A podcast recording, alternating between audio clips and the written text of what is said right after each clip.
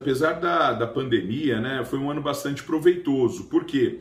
É, primeiro, nós traçamos algumas metas. Por exemplo, a meta de é, é, diminuir o uso do papel na Câmara Municipal. Essa meta ela foi atingida graças ao processo digital que nós é, instalamos aqui na Câmara. Agora, todos os vereadores podem fazer requerimentos, indicações, moções de forma digital e a partir do ano que vem os projetos de lei também vão tramitar de forma é, digital. Além de economizar papel, economiza combustível, economiza pessoal, economiza energia elétrica, entre outros. É, outra coisa que a gente fez foi a energia fotovoltaica. Lançamos o projeto da energia fotovoltaica e o ano que vem a Câmara Municipal instala. Com isso, a Câmara vai conseguir uma economia muito grande nos próximos anos de energia elétrica e esse dinheiro pode ser é, revertido em prol da população, né? na construção é, de creches, de UBSs, centros de saúde, investir na, no policiamento. A Câmara Municipal é, também é, extinguiu 25 cargos através de um projeto da, da, mesa diretora, o que garante também uma economia muito grande anualmente para a Câmara Municipal. E nós estamos fazendo a maior devolução da história da Câmara de recursos.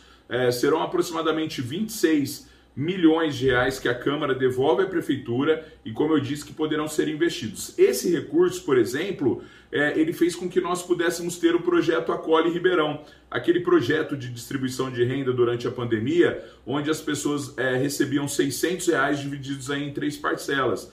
Então, é, toda a economia que a Câmara gera, ela é revertida à comunidade, ela é revertida à população. A Câmara mais econômica significa a Câmara ajudando mais a população. É, lembrando que uma das metas que a gente colocou também era abrir o estacionamento da Câmara para toda a população aos sábados, domingos e feriados. A gente fez isso, então quem vai usar o Parque Mauro de Biage pode usar o estacionamento da Câmara Municipal, né, gratuito e todo mundo pode usar. Tem agora uma passagem aqui por dentro da Câmara mesmo. A gente continua com a TV Câmara é, fazendo parcerias com a Secretaria de Educação e Secretaria da Cultura agora também. Então, 2022 nós vamos ter artistas locais se apresentando é, na TV pública que a gente tem, que é a TV Câmara. Né? Estamos buscando cuidar da Câmara Municipal para que as pessoas é, possam também usufruir desse espaço. E, fui reeleito agora para 2022 e a gente continua nesse caminho da transparência, da austeridade,